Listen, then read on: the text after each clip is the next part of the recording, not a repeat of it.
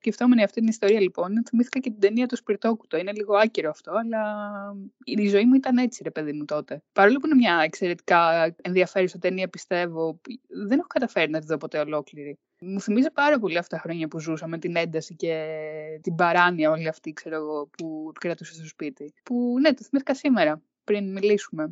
Πριν από λίγο καιρό μου ήρθε ένα μήνυμα από μια γυναίκα που λέγεται Ερασμία. Γεια σου Άρη, ελπίζω να είσαι καλά. Παίρνω το θάρρος να σου στείλω αυτό το μήνυμα για κάτι που μου ήρθε στο μυαλό ακούγοντας το επεισόδιό σου για την παιδεραστία. Δεν είναι άσχετο, αλλά ούτε και σχετικό 100%. Αναφέρομαι στη ψυχική υγεία και κυρίως στις ψυχιατρικές ασθένειες. Πόσο μπορεί κάτι τέτοιο να επηρεάσει τα παιδιά ενός ανθρώπου που νοσεί όχι μόνο στην παιδική και εφηβική τους ηλικία, αλλά και στη μετέπειτα ενήλικη ζωή τους. Νομίζω ότι έχω μια ενδιαφέρουσα ιστορία να σου αφηγηθώ. Αν και έχουν περάσει χρόνια από τότε, πιστεύω πως ακόμα στην Ελλάδα θεωρείται ένα μεγάλο ταμπού. Και είμαι σίγουρη πως πέρα από την ενδοοικογενειακή βία και την παιδεραστία, είναι ένα θέμα που έχει ενδιαφέρον και καλό θα ήταν κάποια στιγμή να ακουμπηθεί ώστε να σταματήσει να θεωρείται ταμπού. Είμαι επίσης σίγουρη πως υπάρχουν άπειρες ιστορίες παρόμοιες με τη δική μου εκεί έξω, αν όμως ακουστούν με τον τρόπο που το κάνεις εσύ και με την έμφαση που δίνεις πάντα ότι μπορεί κάτι να αλλάξει και υπάρχει βοήθεια εκεί έξω, αν έστω και ένα παιδί ή ένας ενήλικας που βίωσε ή βιώνει κάτι παρόμοιο βοηθηθεί,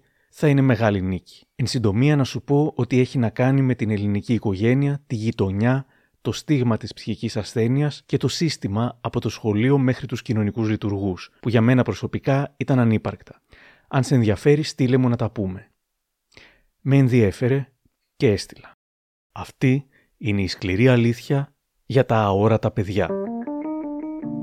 Είναι τα podcast της LiFO. Γεια χαρά, είμαι ο Άρης Δημοκίδης και σας καλωσορίζω σε ένα ακόμα επεισόδιο του podcast Μικροπράγματα. Αν θέλετε να μας ακούτε, ακολουθήστε μας στο Spotify, τα Google ή τα Apple Podcasts.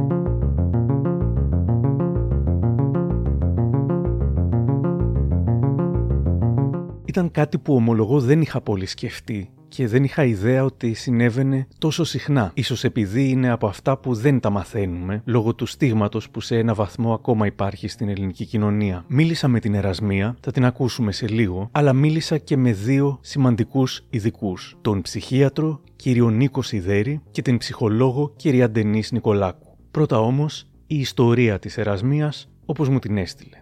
Ώρα να σου μιλήσω για τον πατέρα μου, Άκης ετών 72. Γεννήθηκε στην Αθήνα σε μια αρκετά ευκατάστατη οικογένεια.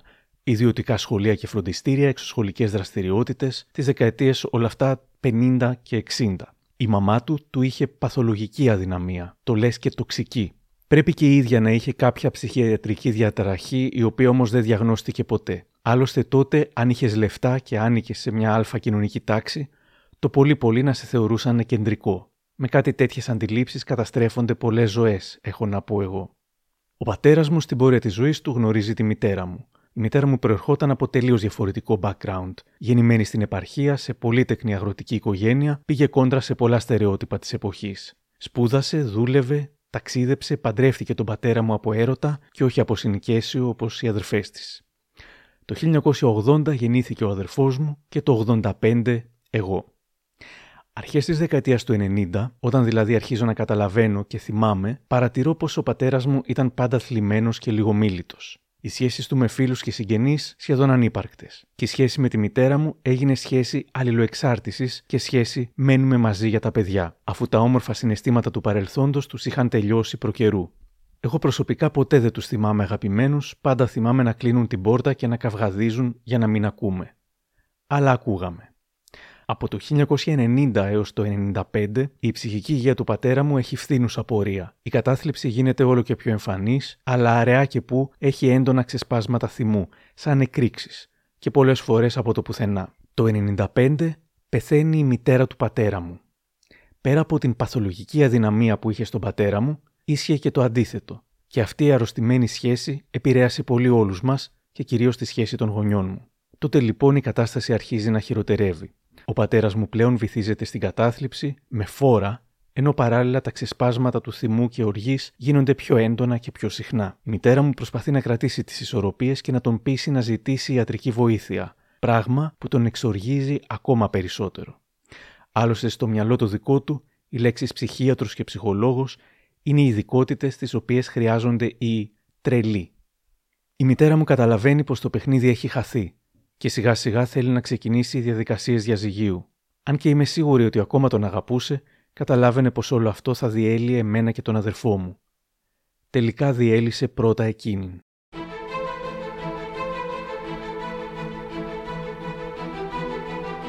Τέλος του 95 και ούτε έξι μήνες από το θάνατο της γιαγιάς, η μητέρα μου διαγνώστηκε με καρκίνο και πέθανε μέσα σε έξι μήνες. Η κατάσταση του πατέρα μου ξεφεύγει εντελώς από κάθε έλεγχο. Μανιακά επεισόδια κάθε μέρα και ώρα χωρίς σταματημό. Δεν υπήρξε ποτέ σωματική βία, αλλά η ψυχολογική και λεκτική βία πολλές φορές έχει τα ίδια ολέθρια αποτελέσματα.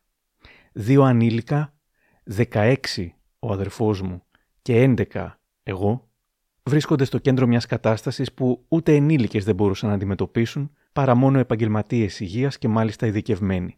Μετά το θάνατο της μαμάς, η Αγία Ελληνική οικογένεια την έκανε με ελαφρά.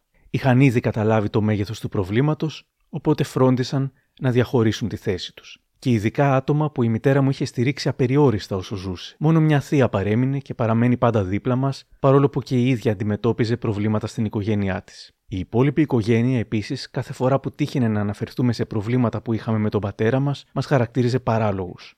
Είναι συνειδητή άρνηση του να αποδεχτείς ότι υπάρχει πρόβλημα και πρέπει να βοηθήσεις. Έτσι αυτομάτως λύνεται το πρόβλημα.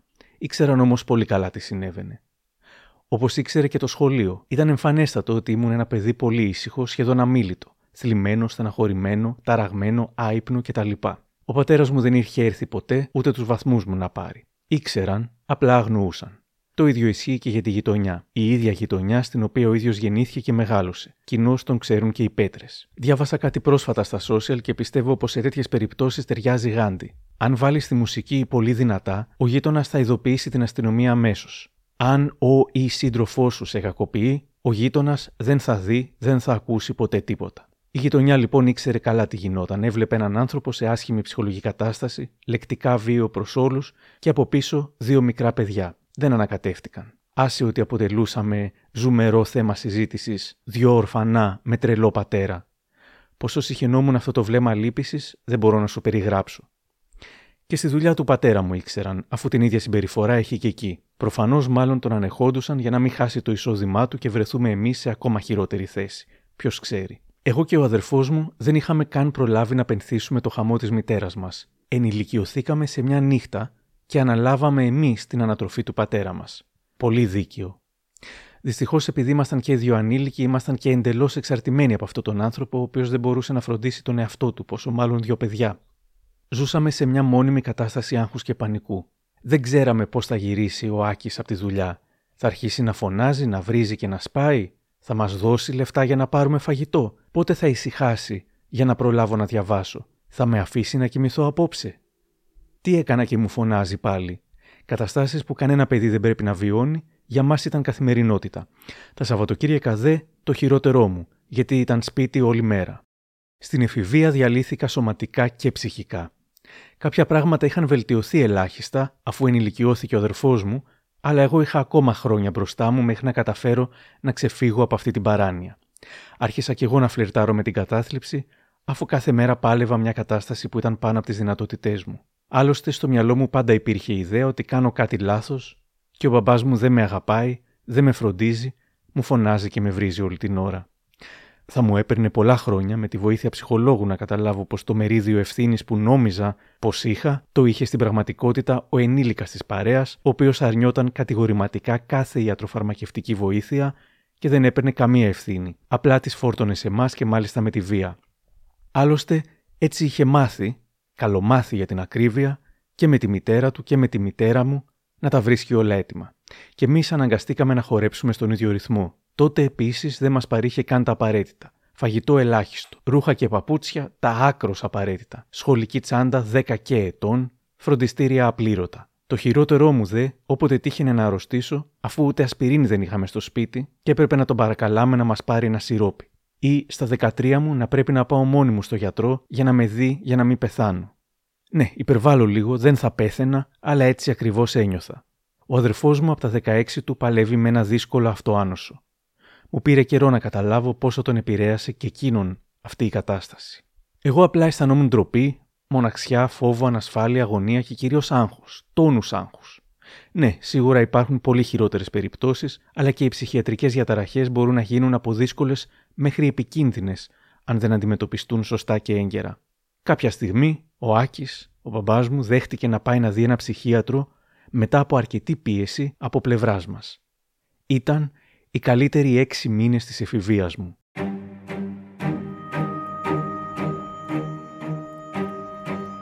Ο ίδιος είχε ηρεμήσει πολύ, κοιμόταν κανονικά, ήταν συνεννοήσιμος έως και υποστηρικτικός.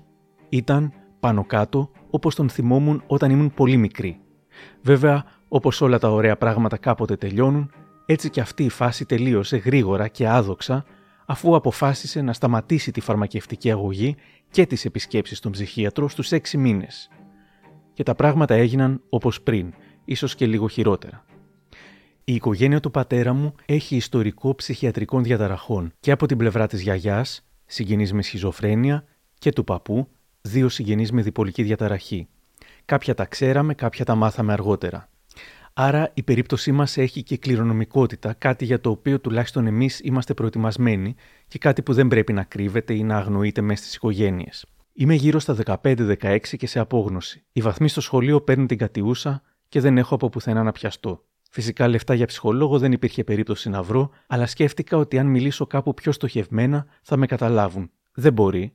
Έτσι ένα πρωί Έκανα κοπάνα από το σχολείο και κατέβηκα στο κέντρο της Αθήνας στα γραφεία των κοινωνικών λειτουργών του τότε ΙΚΑ. Ήταν η τελευταία μου ελπίδα. Μάζεψα όσο κουράγιο και αξιοπρέπεια μου είχαν μείνει και μίλησα σε μια κοινωνική λειτουργό. Να μην στα πολυλογώ, δεν ασχολήθηκε καν. Πιθανότατα δεν με πίστεψε κιόλας. Ασχέτως του ότι της εξήγησα με κάθε λεπτομέρεια τι περνούσα. Βία, παραμέληση, οικονομικά προβλήματα κτλ. Το μόνο που μου είπε είναι ότι για να ξεκινήσει η διαδικασία πρέπει να γίνει καταγγελία από ενήλικο και μάλιστα όχι από μέρους της οικογένειας. Δεν έχω νιώσει πιο ταπεινωμένη και ηττημένη στη ζωή μου. Έχεις μπροστά σου ένα παιδί που σου εξηγεί την κόλαση που ζει εδώ και χρόνια και απλά του κλείνεις την πόρτα. Μικρή παρένθεση, αφού λοιπόν τρώω και αυτό το τελευταίο και πιο δυνατό χαστούκι και αρχίζω να το εμπεδώνω ότι είμαι εντελώς μόνη, ο αδερφός μου σπούδαζε και ουσιαστικά είχε φύγει, αρχίζω να έχω σοβαρά θέματα με την περίοδό μου. Για άλλη μια φορά και μετά από συμβουλή μαμάς φίλης, Κλείνω ραντεβού πάλι στο ΙΚΑ στο κέντρο στην Αθήνα με ενδοκρινολόγο. Πάω, δεν προλαβαίνω καν να μιλήσω και ο τύπος αυτός μου είπε ότι το μόνο πρόβλημα που βλέπει είναι η ποσότητα του φαγητού που τρώω. Γιατί είμαι υπέρβαρη. Και οι ορμόνες μου είναι μια χαρά. Χωρίς καν να έχω κάνει ορμονικές εξετάσεις. Μάλλον θα το διαισθάνθηκε. Και με έδιωξε. Κάποτε ενηλικιώθηκα. Όταν έφυγα από το σπίτι, νόμιζα πως έλυσα το πρόβλημα. Όμως, στην πορεία της ζωής μου κατάλαβα πόσο μεγάλο λάθος έκανα.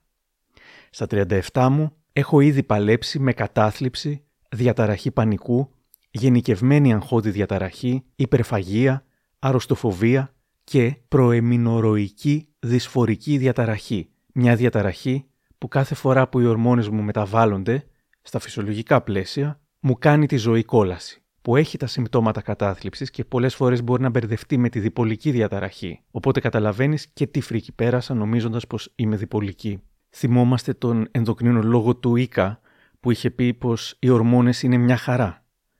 Λαμπρές εξαιρέσεις στην ιστορία αυτή ήταν και είναι φίλοι μου και οι οικογένειές τους, που μου έδωσαν αγάπη, στήριξη και καταφύγιο όταν το χρειάστηκα περισσότερο. Αλλά και η γυναίκα του αδερφού μου και η οικογένειά της που μας στήριξαν όταν όλοι οι υπόλοιποι δεν ήθελαν απλά να μπλέξουν. Ηθικό δίδαγμα, όπως όταν σπάμε το χέρι μας πάμε στον ορθοπαιδικό, όταν σπάει κάτι μέσα μας πάμε στον ψυχίατρο.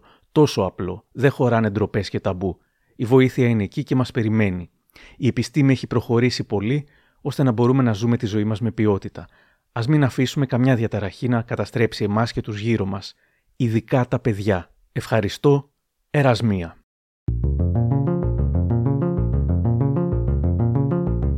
Σε επόμενη επικοινωνία, η Ερασμία μου είπε πως της πήρε πολλά πολλά χρόνια να ζητήσει βοήθεια, θεραπεία. Μεγάλο λάθος. Πίστευα, λέει, ότι επειδή βγήκα ζωντανή από κάποιες καταστάσεις, μπορώ να τα καταφέρω όλα μόνη μου. Έτσι κατέληξα να καταπίνω τα συναισθήματά μου, μέχρι που όταν έφτασα κοντά στα 30 με έπνιξαν. Μίλησα σήμερα με την Ερασμία και τη ζήτησα να μου πει περισσότερα για την ζωή μετά.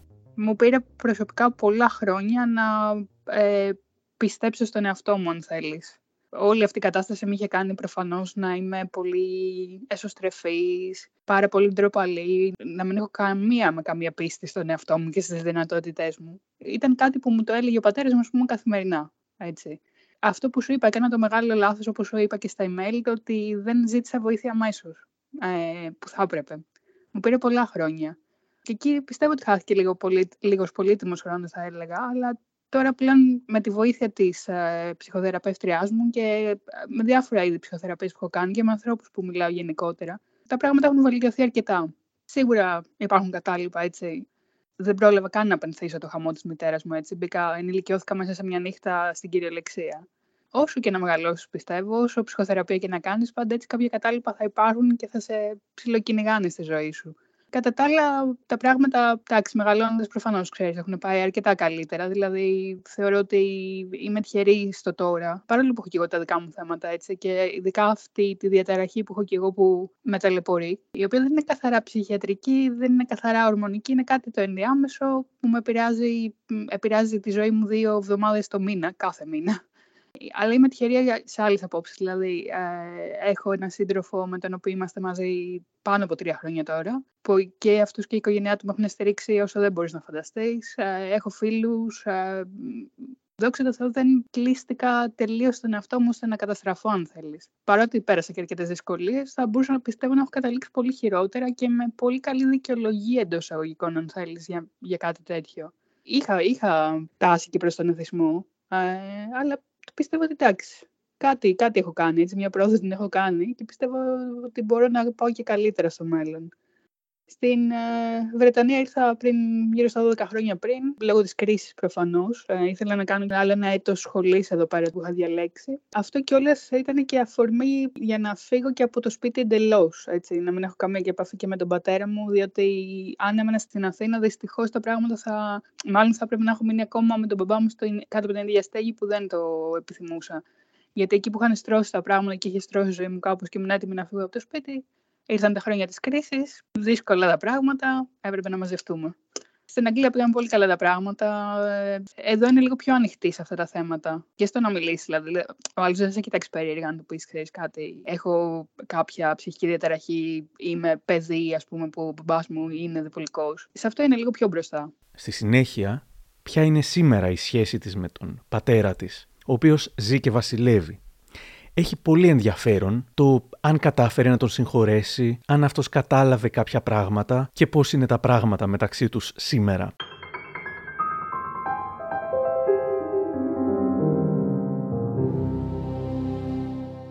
Μίλησα σήμερα με τον Νίκο Σιδέρη, τον γνωστό ψυχίατρο, ψυχαναλυτή, συγγραφέα, μεταφραστή και ποιητή. Ο κύριος Σιδέρης μου είπε πολλά και ενδιαφέροντα για το τι συμβαίνει όταν κάποιος στην οικογένεια έχει ψυχική ασθένεια. Όλοι οι άνθρωποι κάποια στιγμή φτάνουν στα όρια τους, αλλά κάποιες φορές κάποιο μέλος της οικογένειας ξεπερνάει κάποια όρια. Παρατηρώντας το πώς φτάνει να εκδηλώνεται μια ψύχωση, βλέπουμε ότι κατά κανόνα εκδηλώνεται μέσα σε μια οικογένεια η οποία είναι δυσλειτουργική. Ένα μεγάλο ερώτημα εδώ πέρα είναι εάν η δυσλειτουργία είναι αιτιακός παράγοντας, προκαλεί ή εν πάση περιπτώσει επιβαρύνει την προδιάθεση κάποιου μέλους για να εκδηλώσει μια σοβαρή παθολογία όπως την ψύχωση ή εάν η δυσλειτουργία της οικογένειας είναι μια απελπισμένη και άτσαλη, ας το πούμε, προσπάθεια να προσαρμοστεί η οικογένεια στη δυσλειτουργία ενός μέλους. Οι επιστήμονες δεν είναι σύμφωνοι μεταξύ τους για το τι ακριβώς συμβαίνει. Πάντως, κοιτάζοντας την εικόνα πανοραμικά, βλέπουμε ότι κάθε σοβαρή παθολογία συνοδεύεται από οικογενειακή δυσλειτουργία, είτε πρωτογενή είτε δεύτερογενή, είτε και τα δύο, μπορεί να είναι σε ένα βαθμό αποτέλεσμα της αδυναμίας του οικογενειακού συστήματος να αυτορυθμιστεί με άλλο τρόπο πλην της παραγωγής ενός ε, χαρακτηρισμένου επίσημου ε, συμπτώματος ψυχοπαθολογίας σε κάποιο μέλος. Αυτή είναι περίπου η γενική κατάσταση ως προς τη σχέση ψυχοπαθολογίας και οικογένειας. Είναι μια πολύπλοκη μηχανή με πολλές ανακυκλώσεις και ε, ανατροφοδοτήσεις που το ένα μικρό στοιχείο της λειτουργίας τροφοδοτεί άλλες δυσλειτουργίες αντιδραστικού ή προσαρμοστικού χαρακτήρα. Αυτό επηρεάζει ισομόκεντρους κύκλους και άλλα μέλη. Η δυσλειτουργία του ευρύτερου περιβάλλοντος επιβαρύνει την κατάσταση και φτάνει κάποια στιγμή να μην αντέχει ούτε ο άνθρωπος, το άτομο, ούτε το σύστημα και να ε, εκδηλώνει μια παθολογία ε, σοβαρή ή μέτρια, όπως είπαμε, γιατί για τις μικρές, λέω, τις περισσότερες φορές τις περνάμε σαν παραξενιές ή ατυχίες ή έτυχε κάτι, δεν, δεν το δίνουμε σημασία. Υπάρχουν ανοχές. Στην πιο δύσκολη θέση, όπως συνήθως γίνεται, βρίσκονται πάντα τα παιδιά. Γιατί το πρώτο που συμβαίνει, αν ένας από τους ενήλικες είχε ε, κάποιο από τα αδερφάκια εμφανίσει μια τέτοια διαταραχή, επειδή αυτό πονάει, ο πόνος έχει την ιδιότητα να στρέφει, να αρπάζει την προσοχή όλων και να τη στρέφει πάνω σε αυτό που υποφέρει. Με αποτέλεσμα, το παιδί που δεν εμφανίζει τέτοια παθολογία να βρίσκεται πάρα πολύ εύκολα σε μια κατάσταση η οποία προσλαμβάνεται ως παραμέληση ή εγκατάλειψη ή ενδεχομένως είναι κιόλας όχι με την απόλυτη έννοια που του δίνει το παιδί, αλλά σίγουρα αποσύρεται μεγάλο μέρος ενδιαφέροντος και φροντίδας του παιδιού, ίσως όχι αγάπης, αλλά ενδιαφέροντος και φροντίδα και εκεί πέρα το παιδί τα μπερδεύει και νομίζω ότι μαζί με τη φροντίδα, την ποσότητα φροντίδας έφυγε και ποσότητα αγάπης. Αυτό είναι αν θέλετε το κύριο πράγμα που συμβαίνει στο παιδί που δεν πάσχει όταν κάποιο μέλος της οικογένειας πάσχει. Ένας πάσχει αλλά πλήττονται όλα τα μέλη. Και πιο πολύ πλήττεται το παιδί γιατί δεν μπορεί να σταθμίσει ούτε τις πρακτικές αναγκαιότητες του να ασχολείσαι για παράδειγμα 24 ώρες. Το 24ωρο με έναν άνθρωπο, ένα άλλο μέλος της οικογένειας. Σε άλλες περιπτώσεις το παιδί το ίδιο επιφορτίζεται με το να είναι, για παράδειγμα, το αντικαταθλιπτικό της μητέρας ή το αγχολητικό του πατέρα που έχουν έντονο άγχος ο ένας, έντονη κατάθλιψη οι άλλοι. Αυτό είναι κάτι που επίσης συμβαίνει, δηλαδή οι μεγάλοι απευθύνονται στο παιδί σαν να είναι το καλύτερο στήριγμά τους σε αυτή τη δύσκολη φάση που περνάνε. Αυτό είναι καταρχήν καταστροφικό για τα παιδιά. Δηλαδή είναι κάτι που το παιδί δεν μπορεί να αρνηθεί, δεν μπορεί να πει δεν είναι δική μου δουλειά αυτή, παιδιά πηγαίνετε στο γιατρό, δεν, δεν ξέρει καν ότι υπάρχει γιατρός πολλές φορές για αυτά τα θέματα, δεν μπορεί να απαντήσει έτσι. Βρίσκεται εγκλωβισμένο σε μια θέση η οποία είναι καταστροφική για τη δική του ισορροπία. Τα λέω αυτά γιατί τέτοια συμβαίνουν πολύ πιο συχνά από όσο θα θέλαμε και θα ευχόμαστε να συμβαίνουν. συμβαίνουν. Αυτή είναι, αν θέλετε, με, με, σε γενικές γραμμές η θέση των παιδιών όταν εκδηλώνεται μια σοβαρή παθολογία μέσα στην οικογένεια. Μαζί με το ότι μια παθολογία μπορεί να γεννάει εντάσεις, μπορεί να γεννάει τρομερό άγχος, μπορεί να γεννάει φοβερές αγωνίες σε όλους που είναι, τι κάνει, θα χαθούμε, θα καταστραφούμε όλοι, που είναι η διάκητη απειλή που το παιδί κατά πάσα πιθανότητα κινδυνεύει να την απορροφήσει και το ίδιο και να την κάνει δική του. Η ψυχολόγος κυρία Ντενής Νικολάκου μου επιβεβαιώνει πως δυστυχώς τα αόρατα, σε εισαγωγικά το αόρατα, παιδιά, είναι πολύ περισσότερα από όσα νομίζουμε. Όταν λέμε γονείς με ψυχικά προβλήματα, ουσιαστικά εννοούμε ένα φάσμα το οποίο προσδιορίζεται από γονείς με ήπιες ψυχικές δυσκολίες, όπως έχουμε όλοι μας δηλαδή, που τους επιτρέπουν όμως ενίοτε να λειτουργούν ικανοποιητικά στην καθημερινότητά τους. Ε, μέχρι και γονείς βέβαια με, με ψύχωση, με παραλήρημα, που μπορούν αυτά να γίνουν ακόμα πιο επικίνδυνα, τόσο για τον εαυτό τους, για τους ίδιους δηλαδή τους γονείς, όσο και για τα παιδιά τους. Θα πρέπει να αναφερθεί πως ένα άτομο, ακόμα και με σοβαρά ψυχικά προβλήματα, δεν σημαίνει απαραίτητα πως είναι μόνιμα εγκλωβισμένος σε αυτή την κατάσταση και δυσλειτουργεί καθημερινά. Μπορεί δηλαδή να υπάρχουν για το γονέα κυρίως ε, μεσοδιαστήματα στη διάρκεια των οποίων να λειτουργεί περίπου όπως ο καθένας από εμάς. Να είναι χαρούμενος, να μπορεί να απολαύσει ας πούμε, μια ευχάριστη διαδικασία με τα παιδιά του, μια βόλτα, ε, μια οικογενειακή ας πούμε, γιορτή ή κάτι τέτοιο. Ωστόσο, έχει διαπιστωθεί, σύμφωνα με έρευνες, πως τα παιδιά ε, γονιών με ψυχικά προβλήματα διατρέχουν μεγαλύτερο κίνδυνο εμφάνισης κάποιας ψυχικής διαταραχής ή άλλων προβλημάτων αργότερα, κυρίως εθισμός στι ε, τοξικές ουσίες ή στο αλκοόλ. Και αυτό συμβαίνει εξαιτίας του ψυχοκοινωνικού περιβάλλοντος στο οποίο μεγαλώνουν. Παρ' όλα αυτά όμως, τα παιδιά αυτά αποκαλούνται αόρατα και δεν μ' αρέσει αυτή η λέξη, αλλά συμβαίνει γιατί σχεδόν πάντα όλες οι ανάγκες και οι δυσκολίες που αντιμετωπίζουν τα παιδιά επισκιάζονται στην κυριολεξία όμως από τα προβλήματα των γονιών και εξαιτίας της αποσιώπησης όλων αυτών που βιώνουν τα παιδιά, γιατί τα παιδιά έχουν πολύ συγκεκριμένες ανάγκες οι οποίες δεν καλύπτονται, ε, δεν θέλουν μετά τα παιδιά να αποκαλυφθεί αυτή η διαφορετικότητα ας πούμε της ζωής τους. Οπότε όταν ο γονιός έχει ψυχικά προβλήματα, ιδιαίτερα όταν αυτά είναι σοβαρά και διαχρονικά και εδώ χρειάζεται να έχουμε τα μάτια μας ανοιχτά, σημαίνει ότι απειλείται κατά βάση η ασφάλεια και η συναισθηματική ισορροπία του παιδιού. Ένα παιδί το οποίο βρίσκεται σε αυτή τη θέση καταναλώνει πολύ περισσότερη ενέργεια στην προσπάθειά του να μπορέσει να επιβιώσει σε αυτό το καθημερινό χάος και στην ασάφεια που επικρατεί στο οικογενειακό περιβάλλον. Όσο περισσότερα δηλαδή και μεγαλύτερα είναι τα προβλήματα που αντιμετωπίζει ο γονιός και η οικογένεια κατ' επέκταση, τόσο σοβαρότερες θα είναι και οι συνέπειες για το παιδί. Διάβαζα πρόσφατα μία έρευνα και έχει υπολογιστεί ότι περίπου το 40% των ατόμων που νοσηλεύονται αυτή τη στιγμή που μιλάμε σε ψυχιατρικά νοσοκομεία ή ψυχιατρικές κλινικές είναι γονείς ανηλίκων παιδιών. Βέβαια, εδώ έχουμε το εξής πρόβλημα. Οι αντιδράσεις αυτών των γονιών, όσο και αν θέλουν οι ίδιοι να είναι φροντιστικοί λόγω της βιολογικής σύνδεσης, είναι απρόβλεπτες. Είναι ακατανόητες, είναι τρομακτικές για το παιδί και δημιουργούν στο παιδί πολύ έντονα συναισθήματα ανασφάλειας και ασάφειας. Οπότε αυτό όλο από μόνο του δημιουργεί μια μη σταθερά ικανοποιητική, συναισθηματική και φροντιστική κατάσταση για το παιδί. Οπότε θεωρώ ότι αυξάνει πολύ τις πιθανότητες αυτό το παιδί να μπει σε μια παρόμοια ε, κατάσταση στην ενήλικη ζωή του, γιατί όλο αυτό το φορτίο θα το κουβαλάει, γιατί είναι το πρώτο ουσιαστικά η πρώτη σχεσιακή κατάσταση και οι πρώτες ε, εμπειρίες για τη ζωή και για το κοινωνικό σύνολο με το οποίο έρχεται σε επαφή. Και αυτό δεν το βοηθάει ιδιαίτερα όταν μιλάμε για κάτι τέτοιο να εξισορροπήσει μέσα του τη δυνατότητα να μπορεί να ανταπεξέλθει στις δικές του απαιτήσεις ως ανήλικας. Πολύ περισσότερα παιδιά από ό,τι παλαιότερα, έτσι σε παλαιότερες γενιές, ζουν δίπλα σε ένα γονιό με ψυχικά προβλήματα. Και μάλιστα τις πιο πολλές φορές χωρίς κάποια βοήθεια ή στήριξη από την πλευρά είτε της κοινωνίας είτε της πολιτείας. Και αυτό είναι το, το δυσάρεστο για μένα εδώ, γιατί εάν αυτό το 40% του ποσοστού που μιλάμε τώρα που έχει προκύψει από στατιστικές είναι αυτό το οποίο έχει καταγραφεί επίσημα, τρομάζω να σκεφτώ πόσο θα είναι το ποσοστό που δεν έχει αναφερθεί καν.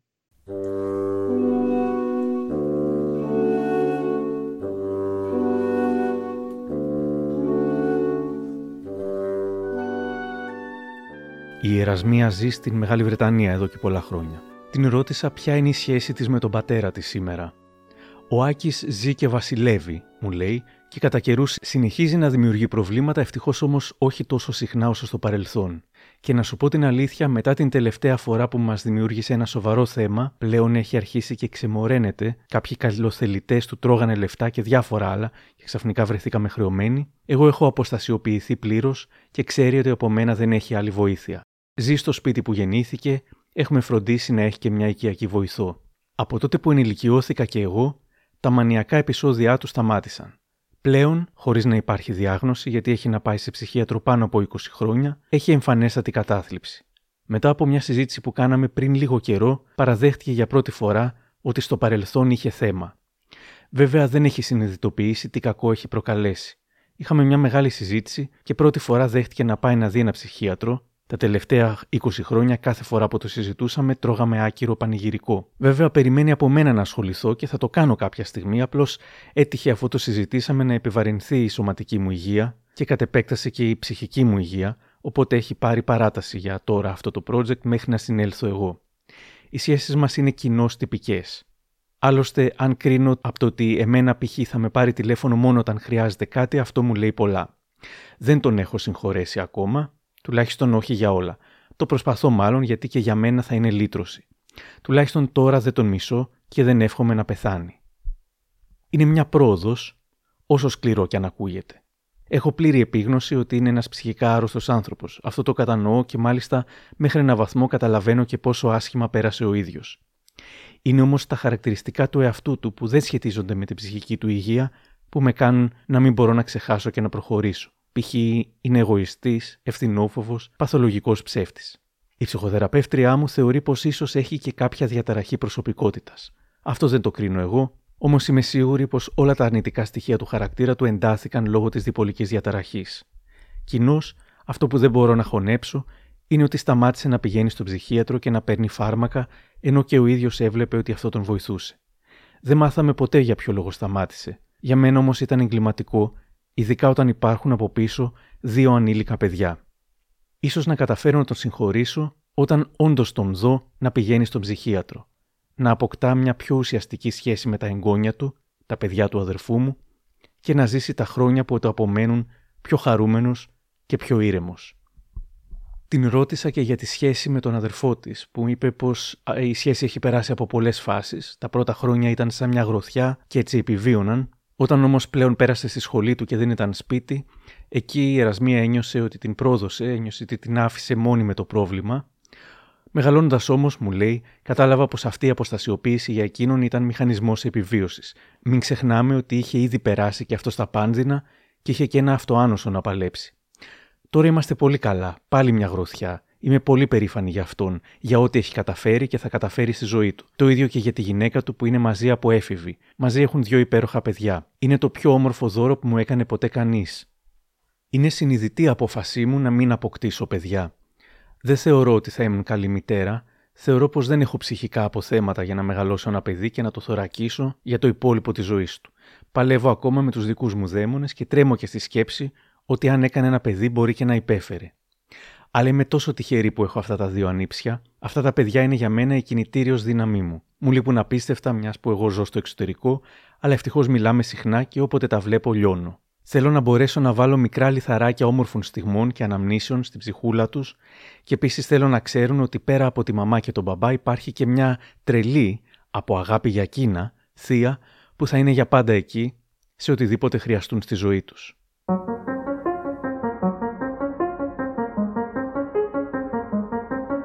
Είναι λοιπόν μεγάλο το ποσοστό γονιών ανήλικων παιδιών στις ψυχιατρικές δομές, όπως μας είπε νωρίτερα η κυρία Ντενής Νικολάκου. Τουλάχιστον όμως αυτοί ζήτησαν ή βρήκαν βοήθεια. Υπάρχουν πολύ περισσότεροι που δεν ζητούν ποτέ βοήθεια επειδή θεωρούν ότι δεν τη χρειάζονται. Και αυτό συμβαίνει κατά βάση επειδή ζούμε σε ένα κοινωνικό περιβάλλον που εξωστρακίζει τους ψυχικά ε, ασταθείς ανθρώπους, δηλαδή δεν θέλει να τους ξέρει. Μπορείτε να δείτε ένα παράδειγμα στο πώς αντιμετωπίζονται τα παιδιά που είναι εξακριβωμένα παιδιά που προέρχονται από οικογένειες με ψυχικά νοσήματα, που κάπως παραμερίζονται απομονώνονται από το κοινωνικό σύνολο ως παιδιά γονέων με ψυχικές ασθένειες. Άρα δεν απαντάει στο γεγονός γιατί πολλοί γονείς που ενδεχομένως έχουν αντιληφθεί άνθρωποι ότι έχουν πρόβλημα, έχουν δυσκολία στο να αντιμετωπίσουν πολύ απλά καθημερινά ε, task της ζωής μας, τα οποία για κάποιους λόγους ε, σε εκείνους φαντάζουν πολύ βαρύ φορτίο ας πούμε για να το σηκώσουν. Δεν απαντάει στο γεγονός γιατί δεν απευθύνονται σε κάποια δομή ή σε κάποιον ειδικό ψυχικής υγείας. Φυσικά και απαντάει, γιατί η στιγματοποίηση εδώ είναι πολύ μεγαλύτερη σαν αντίκτυπο από την ίδια τη θεραπεία και την αποδοχή μιας τέτοιας κατάστασης. Είναι όλο αυτό που ακολουθεί μετά που δεν μπορούμε να σηκώσουμε και γι' αυτό δεν μπορούμε να απευθυνθούμε.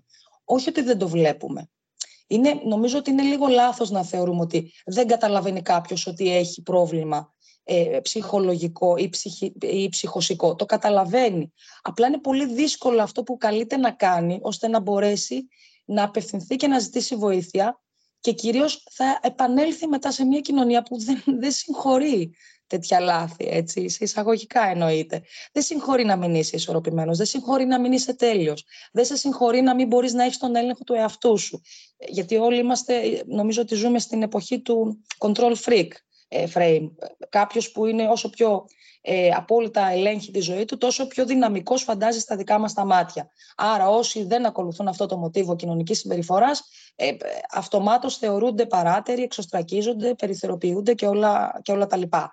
Άρα εδώ για τι πράγμα μιλάμε. Μιλάμε για δομές. Το σχολείο είναι μια τέτοια δομή. Α είμαστε λίγο παρατηρητικοί. Α δούμε τι συμβαίνει σε αυτό το παιδί. Γιατί εφαρμόζουμε συνήθως τιμωρητικές πρακτικές σε συμπεριφορές που είναι παράτερες ή που ενδέχεται να είναι και έως και απειλητικές, έτσι, γιατί και αυτό είναι ένα θέμα εδώ, ειδικά με την έκρηξη βίας και με το περιεχόμενο που έχουν τα παιδιά μας πρόσβαση. Άρα μπαίνουμε σε μια διαδικασία να μην μας ενδιαφέρει το πώς έχει δημιουργηθεί κάτι, αλλά γιατί αυτή τη στιγμή συμβαίνει αυτό και μας χαλάει την, ε, την εικόνα και την ηρεμία και την ειρήνη ας πούμε του, του χώρου, είτε αυτό ονομάζεται σχολείο, είτε ονομάζεται σπίτι, οτιδήποτε.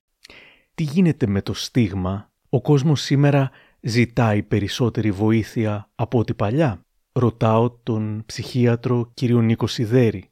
Ναι, είναι η απάντηση. Ναι, ζητάει σε ένα μεγάλο βαθμό, ιδίως στο αστικό περιβάλλον, στην πόλη και στους πιο μορφωμένους ανθρώπους, αν θέλετε, αλλά και στους άλλους μέσα από την τηλεόραση, τις συζητήσεις, τα μίδια κτλ. Τους ηθοποιούς που βγαίνουν και λένε εγώ πέρασα κατάθλιψη, αλλά πήγα στο ψυχολόγο και με έκανε καλά και αυτά έχει όχι εντελώς καταργηθεί το στίγμα που χαρακτήριζε παλιότερα κάθε ψυχοπαθολογία, τουλάχιστον στον σύγχρονο κόσμο, γιατί όπως ξέρετε ο τρελός του χωριού απλώς υπήρχε μέσα στους άλλους. Δεν ήταν ακριβώς στιγματισμός, ήταν περίεργα ενσωματωμένος. Αλλά το στίγμα ήταν, συνοδεύεται σήμερα από ντροπή και ένοχη ότι δεν είμαι κι εγώ τέλειος όπως θα έπρεπε να είναι κάθε καλός νάρκισσος στην κοινωνία μας.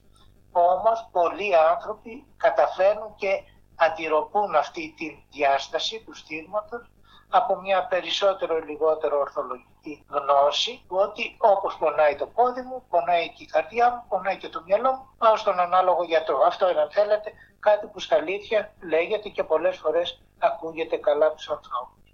Στην ε, επαρχία δεν είναι τόσο εύκολα τα πράγματα. Συνήθως οι άνθρωποι ψάχνουν βοήθεια ή πρέπει να ψάχνουν βοήθεια μακριά έξω από τον τόπο τους. Στους μικρούς τόπους γνωρίζουν πρόσωπα και πράγματα και κυρίως συζητάνε πρόσωπα και πράγματα και όχι πάντα για καλό. Αλλά έστω και με αυτόν τον τρόπο να απευθύνεσαι κάπου αλλού δεν είναι τέλεια τα πράγματα. Πολλοί άνθρωποι ακόμα φοβούνται το στίγμα, το ενδοοικογενειακό. Αν ένα ζευγάρι μαλώνει και νιώθω εγώ ότι έχω ανάγκη ψυχίατρο, μπορεί να το σκεφτώ δέκα φορές πριν πάρω την απόφαση να πω, γιατί ο άλλος ή οι άλλοι κινδυνεύουν να με χαρακτηρίσει ότι ο τρελός της παρέας είμαι εγώ. Και εγώ είμαι πηγή των προβλημάτων. Έχει προχωρήσει κάπως η νοοτροπία των ανθρώπων και γενικά η πολιτισμική ε, αναπαράσταση του τι σημαίνει προσφεύγω στον ψυχίατρο ή τον ψυχολόγο. Κάποιες φορές μάλιστα έχει και μια υπεραξία ναρκιστική το να προσφεύγεις με την έννοια ότι εσύ είσαι άνθρωπος που είσαι στον 21ο αιώνα και όχι παλαιός όπως οι άλλοι. Μπορεί να είναι λάθος ο λόγος, αλλά το αποτέλεσμα είναι καλό. Ακόμη και για λάθος λόγο, αν πας στον ψυχίατρο, στον ψυχολόγο, όταν το χρειάζεσαι, θεωρώ ότι είναι καλό πράγμα. Τι γίνεται για όλες τις υπόλοιπες περιπτώσεις που δεν τολμούν να ζητήσουν βοήθεια και υποφέρουν και οι ίδιοι, ως ο γονιός ας πούμε, αλλά φυσικά και τα παιδιά ακόμα περισσότερο; Κοιτάξτε, υπάρχουν πριν φτάσει στον ψυχολόγο ή ψυχίατρο που ακούγεται κάπως βαρύ σε κάποιες περιπτώσεις, όχι σπάνιες, υπάρχουν άλλοι άνθρωποι που μπορούν να σε βοηθήσουν ουσιαστικά. Το ένα είναι οι δικοί σου άνθρωποι. Διάλεξε έναν που εμπιστεύεσαι, μίλα μαζί του. Πες, έχουμε αυτό το πρόβλημα, τι να κάνουμε. Είναι πολύ πιθανό ότι ο άλλος μπορεί να έχει λίγο καλύτερη εικόνα για τα πράγματα και να σου δώσει τη σωστή συμβουλή που είναι κάνε αυτό αν ξέρει τη λύση ή να ρωτήσουμε έναν ειδικό αν δεν ξέρει τη λύση. Υπάρχει ο γιατρός, ο παθολόγος, ο καρδιολόγος, ο κάθε γιατρός, ιδίως στους μικρούς τόπους, ο γιατρός, ο οποίος είναι ο κατάλληλος άνθρωπος για να ρωτήσουμε. Δηλαδή μην αυτοσχεδιάζουμε, καλύτερα να ρωτήσουμε τον γιατρό. Υπάρχουν οι παιδαγωγοί και οι δάσκαλοι και οι καθηγητές που πολλές φορές έχουν αρκετή γνώση και ευαισθησία ώστε να εντοπίσουν ότι υπάρχει ένα πρόβλημα στο παιδί ή στην οικογένεια που εκδηλώνεται μέσα από παράδοξες συμπεριφορές του παιδιού ιδίω από αλλαγή συμπεριφοράς του παιδιού. Πολλοί είναι οι δάσκαλοι, οι καθηγητές και είναι πιαγωγοί και αυτά που μπορούν και μιλούν στους γονείς λέγοντάς ότι παρατήρησε αυτό, μήπως ε, συμβαίνει κάτι, το έχετε κοιτάξει κτλ. Δηλαδή είναι πολύτιμη συμβουλή. Ακόμη και οι προπονητές, μπορείς να σου το πω, που πάει το παιδί σου στο μπάσκετ, οι δάσκαλοι της μουσικής, δεν ξέρω τι, του χορού, μπορούν πολλές φορές να δουν και αρκετές φορές να μιλήσουν στους γονείς. Δηλαδή το μήνυμα που έχω να πω είναι ότι αν μόνος σου δυσκολεύεσαι να αξιολογήσεις μια κατάσταση επώδυνη, τότε δυσκολεύομαι να τα αποδεχτώ. Οι άνθρωποι, εμείς είμαστε αριστοτέχνες του να αρνούμαστε την πραγματικότητα όταν μας πονάει. Όμως, αν επιμένουν τα παράξενα πράγματα, ρώτα και έναν άλλον. Δυο ματιές ίσως δίνουν μια πιο ανάγλυφη εικόνα της κατάστασης και ο άλλος μπορεί να σηκώσει το μισό φορτίο της καλής απόφασης που είναι αναγνώριση του προβλήματος και απεύθυνση στον ανάλογο ειδικό ή έστω και λιγότερο ειδικό που σας είπατε, γενικό γιατρό. Και αυτός μπορεί να βοηθήσει. Αυτή είναι η συμβουλή μου. Αν δεν μπορείς μόνος σου να αναγνωρίσεις ή να αποδεχτείς αυτό που βλέπεις, μίλα με κάποιον άλλον.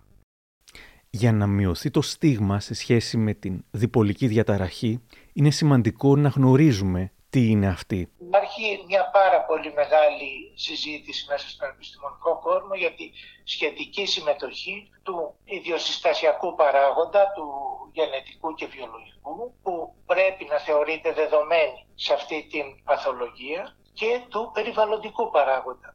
Συμβολή του περιβάλλοντος είναι τα εξής πράγματα. Πρώτον, μία ιστορία προσωπική και οικογενειακή σε μεγάλο βαθμό η οποία χαρακτηρίζεται από το να έχει ζήσει ένας άνθρωπος πολύ δύσκολα παιδικά χρόνια με την έννοια της η της πρώιμης στέρησης, σχέσης με τον άλλον και αγάπης. Το δεύτερο είναι να υπάρχουν τώρα κοντά ε, ή μέσα στη ζωή με κάποιο τρόπο συστηματικό στοιχεία παρατεταμένου μακρόχρονου στρες από ένα θάνατο, από μια απώλεια, από ένα μεγάλο τραύμα που δεν μπορεί να το μεταβολήσει η ψυχή.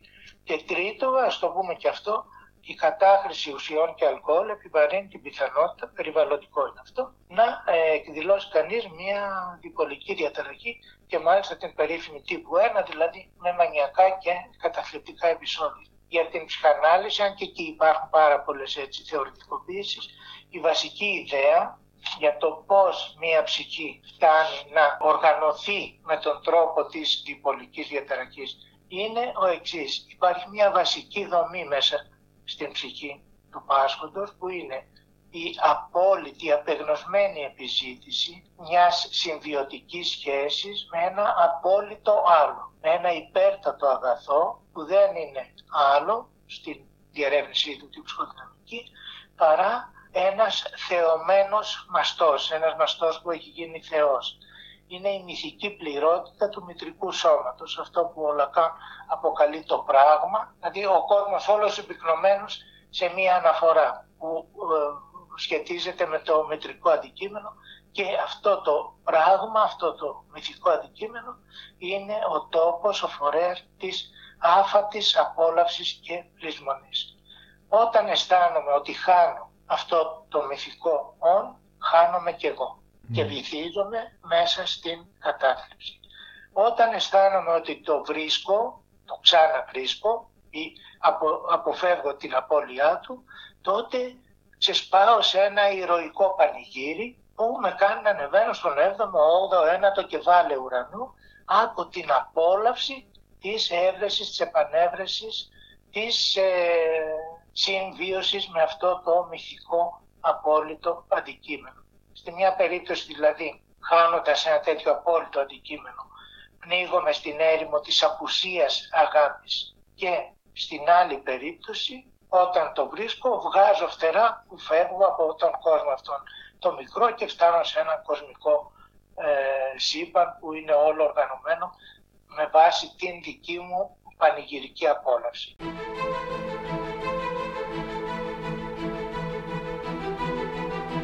Υπάρχουν τρόποι για να αναγνωρίσει κάποιος ότι ένα παιδί βιώνει κάτι τέτοιο στο οικογενειακό του περιβάλλον; Ναι, μου λέει η ψυχολόγος κυρία Ντενής Νικολάκου. Μερικά από αυτά τα συμπτώματα είναι συχνός πόνος στην κοιλιά ή στο κεφάλι. Δηλαδή, παραπονιέται το παιδί του, πονάει το κεφάλι, του κοιλιά του, δυσκολία συγκέντρωσης πολύ μεγάλη. Συχνά ε, έχει διάφορα ατυχήματα και αυτό φυσικά γίνεται για να τραβήξει την προσοχή των άλλων, έτσι, να το φροντίσουν, να, το, να ασχοληθούν λίγο μαζί του πολλές απουσίες και συχνές στο σχολείο, εσωστρέφεια, είναι λιγομίλητο, ενίοτε και επιθετικό, με κρίξεις, δυσκολεύεται να κοιμηθεί, δυσκολεύεται να διατηρήσει την ηρεμία του και να είναι ψύχρεμο, τα παίρνει όλα προσωπικά και φυσικά η εξέλιξή του σταματά γνωστικά ή ακόμη και η οπισθοδρομή.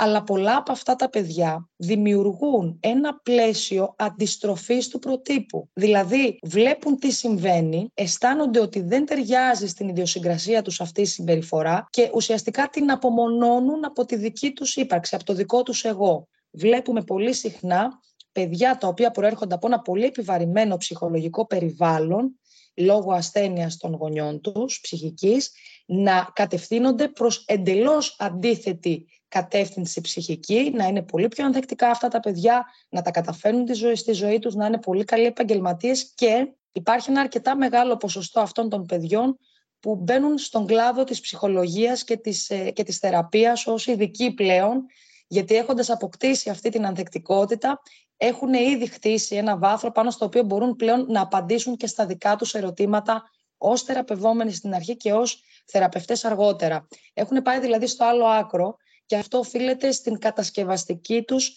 ε, ανθεκτικότητα. Γιατί υπάρχουν άνθρωποι που έχουν κάποια κατασκευαστικά στοιχεία ανθεκτικότητας σε σχέση με άλλους ανθρώπους που έχουν λιγότερα. Η Ερασμία σήμερα έχει να στείλει το δικό της μήνυμα. Μου λέει, μας λέει. Βασικά, ο λόγο που σου στείλα το μήνυμα και κάνουμε όλη αυτή τη συζήτηση είναι ότι πιστεύω ότι ίσως η δική μου ιστορία μπορεί να βοηθήσει έστω και λίγο κάποιον εκεί έξω. Και αυτή θα είναι η μεγάλη μου χαρά, να σου πω την αλήθεια, γιατί εγώ δεν βοηθήθηκα καθόλου από πουθενά ουσιαστικά. Πέρα από πολύ ελάχιστες εξαιρέσεις φίλων και γονιών φίλων μου και ελάχιστων συγγενών. Φυσικά αυτό που θέλω να τονίσω πάνω απ' όλα είναι ότι θέλουν στήριξη αυτά τα παιδιά ή συγγενείς κάποιου ανθρώπου που έχει μια ψυχική διαταραχή. Αυτό να μπει πάνω απ' όλα και από όλους. Δηλαδή πρώτα αυτοί θέλουν στήριξη, ό,τι και να κάνει ο ίδιος ο ασθενής. Και φυσικά αυτό που είπαμε πάλι και στα email, ότι η ψυχοθεραπεία είναι εκεί. Ε, υπάρχουν άπειρες μορφές ψυχοθεραπείας. Είναι μια φανταστική επένδυση που μπορούμε να κάνουμε για τον εαυτό μας. Θα καταλάβουμε ότι θα λυθούν πολλά πράγματα, θα καταλάβουμε πολλά για τον εαυτό μας. Θα δούμε τις συμπεριφορές μας, τι τις προκαλεί, τι τις επηρεάζει. Η δουλειά με τον εαυτό μας πιστεύω και όπου, πάλι όπου χρειαστεί και η φαρμακευτική αγωγή έτσι. Δεν είναι κακό η επιστήμη έχει προχωρήσει πάρα πολύ για να μπορεί κάποιος να έχει μια πολύ καλύτερη ποιότητα ζωής από ό,τι είχε πριν κάποια χρόνια. Θέλω να πιστεύω ότι πλέον υπάρχουν και περισσότερες υπηρεσίες, οργανισμοί, οργανώσεις, όπως θες πες που μπορούν να υπάρχουν πληροφορίες και βοήθεια για αυτά τα θέματα. Και φυσικά υπάρχουν πάντα και οι επιστήμονες υγείας και οι, και οι ψυχολόγοι. Έτσι. Επίσης, κάτι άλλο είναι ότι είναι τελείως τυχαίο αν θα σου συμβεί έτσι. Και γι' αυτό λίγο θα, με, θα ήθελα πάρα πολύ να δω να φεύγει αυτό το στίγμα και ο ρατσισμός ε, απέναντι σε αυτούς τους ανθρώπους και στις οικογένειές τους. Γιατί ουσιαστικά είναι, είναι καθαρά θέμα τύχης, έτσι. Τι θα σου συμβεί στη ζωή σου και αν κάποια στιγμή θα περάσεις από μια δύσκολη περίοδο και μια ψυχική διαταραχή. Και κοινώς να μην κλείνουμε τα μάτια στο πρόβλημα. Ειδικά όταν μιλάμε για τα παιδιά, έτσι. Ε, ο ενήλικα στην τελική μπορεί και μόνος του να κάνει κάποια πράγματα. Όχι ότι δεν χρειάζεται για κάποιος ενήλικας βοήθεια, αλλά τα παιδιά είναι λίγο πιο ιδιαίτερες περιπτώσεις. Δηλαδή, αν είμαι ένα παιδί στο φροντιστήριο, στο σχολείο, στη γειτονιά, δεν ξέρω κι εγώ οπουδήποτε. Προφανώς τα σημάδια μπορεί να μην είναι τόσο εμφανή όσο θα ήταν στη σωματική βία. Δηλαδή, δεν θα δεις μόλοπε, δεν ξέρω κι εγώ τι. Αλλά αν είσαι ένα παιδί το οποίο είναι κλειστό, είναι λίγο μίλητο, ε, είναι ντροπαλό, είναι αγχωμένο, κάντε μια κουβέντα, ρε παιδί μου. Δες τι γίνεται. Ή αν ακούσει κάτι σαν γείτονας, ας πούμε. Δηλαδή, εκεί ας έχουμε λίγο το νου μας παραπάνω. Γιατί έτσι σώζονται οι καταστάσεις στην τελική. Εδώ το βλέπω πολύ συχνά στην Αγγλία. Σε αυτό είναι πολύ πιο κινητοποιημένοι επίσης. Δεν υπάρχει περίπτωση ξέρω, να, να ακούσει κάποιος στη γειτονιά ή στο σχολείο να δουν κάτι και να μην γίνει άμεσα, να μην μπουν οι κοινωνικές υπηρεσίες ε, στη μέση και να το παιδί ας πούμε, να πάρει τη, τη βοήθεια που χρειάζεται.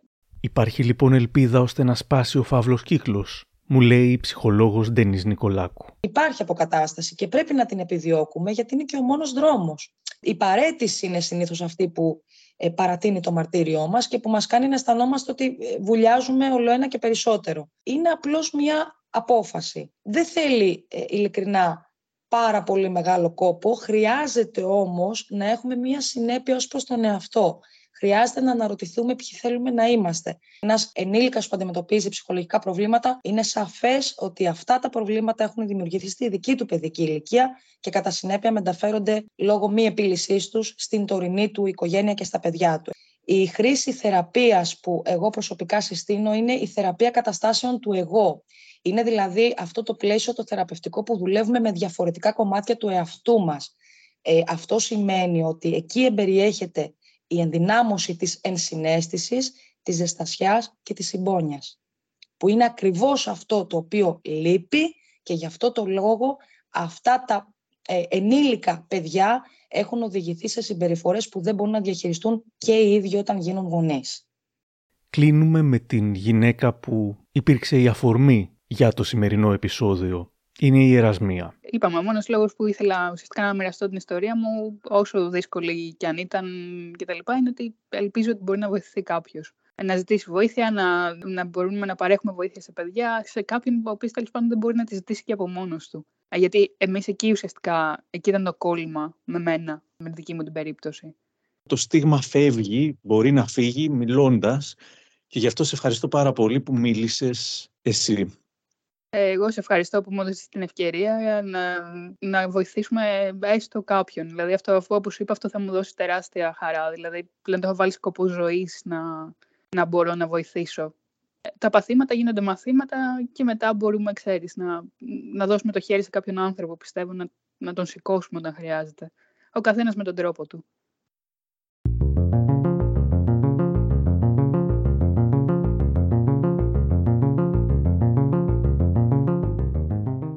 Κάπου εδώ τελειώσαμε και αν θέλετε να μας ακούτε, ακολουθήστε μας στο Spotify, τα Google ή τα Apple Podcasts. Για χαρά!